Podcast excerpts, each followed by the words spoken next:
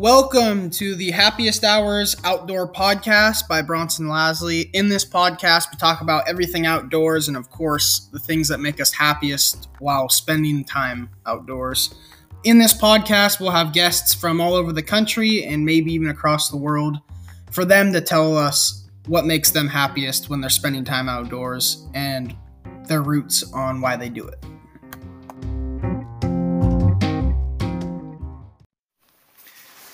This is episode four of the Happiest Hours Outdoor Podcast.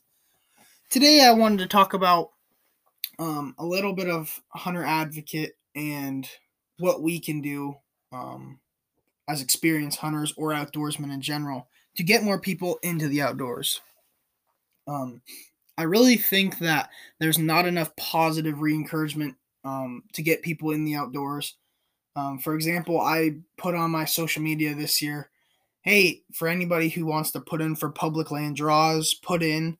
And if you get drawn, um, and if you don't have the gear or you don't know where to go, um, if you draw one of the areas in California in the Sacramento Valley, I will happily be got, glad to show you the ropes and show you how it's done. You know, I had multiple comments right away saying, "Why are you doing that? That's going to put way more pressure on our public lands. We don't need more people. Um, and that's just not the outlook to have at all. Um, yeah, I mean it's true. You you're gonna have more people in these areas if people like offer up the opportunity like I offered. But for the most part, um, what people don't understand is every duck stamp sold, every license sold, every single piece of hunting gear that falls into the Pittman Rob Robertson Act category all goes directly back into conservation and will eventually and really benefit our lands and our resources that we have available to us hunters and fishermen if we get more people involved. Um, especially in this state, um, in California, where I'm from, there's such a democratic and uh, I should say liberal viewpoint that um, we need all the help we can get as hunters and fishermen. Um, we lose more land every year than we gain for our for our benefit, and I think it's a huge step in the wrong direction to deter people and push people away from the sport instead of bring them in with opening arms. Um, so I just wanted to start off with for people who may not be hunters. I am not from a hunting family directly. Yes, my uncle and a bunch of my um, uncle's friends hunted, and that's who got me into it. But that's not what my parents are. Um, my mom and dad um, supported me 100% through when I started my hunting career, but they didn't do it themselves. My mom now has her license, um, and my mom and dad both will fish together in the summers and stuff, but they have never been lifelong hunters or they didn't ever really get into it. So it can be really challenging for people who never have um, been before if they don't know where to go, if they don't have a person to take them, if they get intimidated from these wild wildlife areas. It can be, I mean, it can be really, really deterring when you show up at 3.30 in the morning at some of these areas and there's 50 trucks in the parking lot you know? You, you don't really know what you're up against. Um, and i wanted to reflect on it just because i had taken some juniors out this last weekend and i uh, watched some boys get their first birds. And if we can do that more often especially um, not even just on the junior hunts but regularly during the season i saw i think four or five firsts of birds this year in waterfowl hunting. Um, and those were some of my favorite hunts just because I got to share um, my love for the sport with these people and they really got to experience something really cool. Um, other than that, I just wanted to touch on there's three main ways um, someone can get into hunting, um, and then I'll go into how someone can get into fishing too. Um, the first main way someone can get into hunting is, of course, get your hunter safety um, but book a guided hunt. Booking a guided hunt will put you in a position to be in a comfortable environment. You're not going to struggle your first time. You'll have a higher chance of getting birds if than if you were by yourself. Um, and really, you're going to see how it's done and just be a sponge if you do get that opportunity because that hunt you're going to be going with a hopefully an experienced guide who's hunted many many years and will pass on that um, that knowledge to you. And that's kind of their service. They're not their job is not only to get you birds but it is also to teach you something and make you come away with something with your money and your time spent with them. Um, for example if even if you don't know anybody that would go on a guided hunt because some of these guys make you have a three gun minimum, which means you have to have three people in your group to go out there. Um, don't worry about it. There's a lot of guides that on a slower day or something, and they they'll if you contact the right guides, um, and tell them your situation. Hey, I'm a new hunter. I don't have anybody to go with. I'm really new to this. Um, a hundred percent. Um, talk to them and most of the good guides you can be able to contact over the phone and talk to them and tell them what your needs are and they'll conform to them i mean the guide service i work for fish dog outdoors in the sacramento valley um, keller arabo outdoors and doa guide service i help all of them um, they all will conform to whatever you need. If you only can get two guns together they might put you in with another group or if it's they don't have anything going on you can go out with just with them. For example, Fish Dog Outdoors, um, the main guide service I help and work for, we do lonely guy hunts, which I don't really like the name, but it's it's group hunts I like to call it. And what that is is that is when you don't have a full group. Possibly it could be a. I've had one person to two people, um, and they just want to get on a hunt, but they don't have doesn't say they're from real far away and they can't get as many people to come with them or just something of that sorts um, and they'll throw you in ben who's the head guide who i work for will put everybody together in a group. Um, yeah it's it, it's a little awkward right at first but i've had some great hunts with random people and what they do what he does is you'll get on the list and he'll fill up hunts for those groups of people. So say there's two single guys that both don't know anybody, and then a group of two, and then maybe another single guy comes in the last minute, he'll fill that all up so we can take out everybody.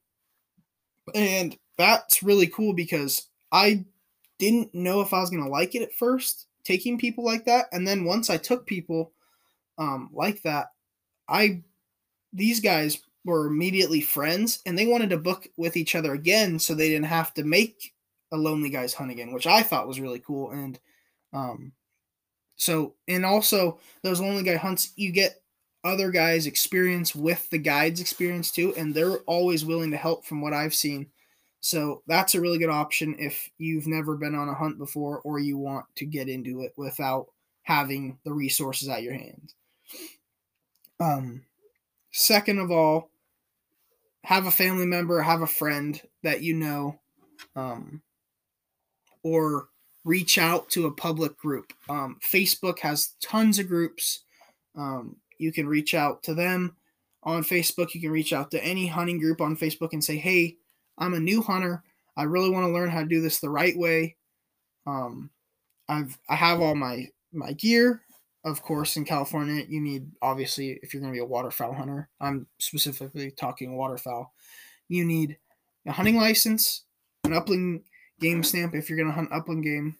You need your duck stamp, your federal, and you need your California duck validation along with an HIP, which is a survey that will report how many birds you bring back in each season. Um, and that's just for bio biology reasons and so they can keep track of how many birds are being taken every year. Um, so other than that, reach out to these groups. These groups are more than welcome to have, help you. Um, I watched many people post up on Facebook this year on especially the NorCal Refuge and Rice Hunters Facebook page and say, "Hey, I got a reservation or I don't know where to go and I need some help. I'm going to be in this area. And I saw many people, of course, I, would love to help out. I'll take you out, meet me here at this time. And, and I think that's exactly what we need. Um, because that's huge. That is absolutely huge for um, hunter, hunters and fishermen to get more people into it because people say it's a dying sport, but I 100% disagree. It's just getting um, back into the swing of what it what it should be. Um, COVID did a big thing for hunting and fishing for the reason that they because of these mandates and the mask mandates of being in the towns and and in heavily populated areas people wanted to get away from that and i saw many people um, pick up hunting again pick up fishing again go buy a fishing license go buy a hunting license and that's ex- the exact rebound that our Fish and Wildlife Services needed because without the licenses being bought, there's nothing that we can do to save the sport because hunting and fishing and everything relies on those license sales to put the money into conservation, put the money towards the areas, put the money towards paying the the wardens and the check station workers at these public areas. Um, and that's what keeps this sport going. So, like I said, talk to someone, explain what your situation is, reach out to a group, um, and especially if you know someone, say, hey, and just be upfront with them. There's no embarrassment with being a new hunter. I, I see a lot of people, oh, I don't want to. I don't want to sound like I don't know what I'm talking about. Well, you don't know what you're talking about. That's that's exactly what you have to do. Um, go up to whoever you know, and if you really want to go out, and learn how to do it the right way of of course like everybody wants to do. Explain hey I, i'd really like to go. I don't know what i'm doing. I'd feel a lot more comfortable and safer if you taught me the ropes on an actual hunt um, and possibly um, i'll help with gas money or food or whatever you know? Be be willing to help. Um, i think that's a big thing that some people discount but i don't think should be shied away from. Um, another thing is for getting into hunting is really put in for draws. So you're a lot more of an asset to people, um, especially if you draw a refuge number or you draw reservation for one of these wildlife areas. What that will do is you do not have to wait in the sweat line the night before, and you don't ha- or you don't have to get there the night before and get a lottery number and then see what number you get later that night and then come back in the morning. And if you don't get on right away you don't, you don't have to wait. A reservation you get mm, if you have a high enough reservation you get on right away. And i think that's awesome. You know i think that's that's a great thing for new hunters. Um it takes a lot of the intimidation factor out of it. And um yeah, so I, I really think if someone puts in for the draws and someone teaches someone how to put in for the draws, especially, you are becoming an asset if you draw reservations at these areas because then people are willing to go with you because they get a better spot to hunt too.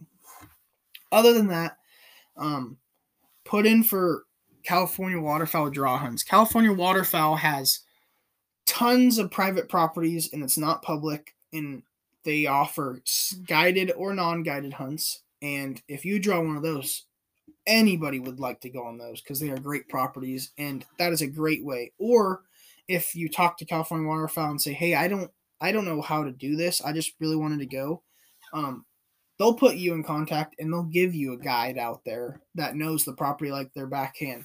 So that's another great option um, to get into the outdoors and to make yourself an asset to the process and not just extra weight that they have to drag along. Um, I really think that's an important topic because um, I don't see enough people getting into it. I see definitely plenty of people getting into it, but definitely not enough. Um, on the other hand, if you want to talk about fishing and how to get into fishing, that's a whole nother thing. Um, and I really don't think it's as daunting as hunting. Um, all you need for fishing is a fishing pole, fishing license, um, possibly stamps if you're chasing salmon or steelhead. um, or a, re- a recording card. Um, but other than that, you're good to go. Um, if you're interested in crabbing, you need to get a new crab stamp, which is no big deal too. It's like two bucks. Um, but to be quite honest, if you're interested in all of that, um, YouTube, look at YouTube, look up tips, look at, and this goes for too. Look up tips, look, look up how to, how to tie knots, how to blow a duck call, how to, how to put line on a reel. I mean, there is a lot of people out there um, that don't know how to do these things, and and it's because they don't. Mm, it's not because they're idiots or they're dumb or anything. It's because they don't have anybody to teach them. Um, and if you want to learn, you can learn. Everything's right at your fingertips with social media. Reach out to the professionals in the industry. That's their job to help you. I mean, the the professionals in the industry that that's what it's all about and it looks good on them too because they're not only promoting their products while helping you but they are pushing forward and possibly getting another customer under their company by helping them so i really think that um, social media and um, youtube has done some bad things for hunting and fishing but i also think it's done some real good. Um, i think that there is definitely a lot of good channels and videos out that are teaching people the right way to do things and instead of um, pushing people away it's trying to bring people back in. Um, on the bad side of that there is a lot of spot burning and and exposing where people are going or bashing and that all that stuff i mean in any sport there's a little bit of trash talking but it's just not necessary in the outdoor industry and in, in the outdoors in general. Um, everybody goes out, like, for example, why this is called the Happiest Hours Outdoor Podcast. Everybody goes out to enjoy their time away from work or school or um, the hard things in their life. And getting yelled at at four in the morning in a public marsh or telling yelling getting yelled at by someone for fishing too close to them it's all not worth it um, yeah, I'm not saying you shouldn't be courteous and as an outdoorsman and outdoor woman, you definitely should be courteous to others and do your best to stay away from them. But for the most part, um, I mean, just you're learning. Just say to these people if they ever have any problem with you, "Hey, I'm learning. I I really don't know what I'm doing, and that's why I'm out here." And I think that's more important than anything is just owning up to it right away. If you can own up to not knowing what you're doing right away, um, they have no foot to stand on. I mean, they, there's nothing there's nothing they can say to you that makes them look good. You know, hey, uh, if you say, "Hey, I'm learning. I don't know any better. I'm sorry." There's nothing these people can do that are get protective about their spots, or you get too close to them on a refuge, or or anything like that.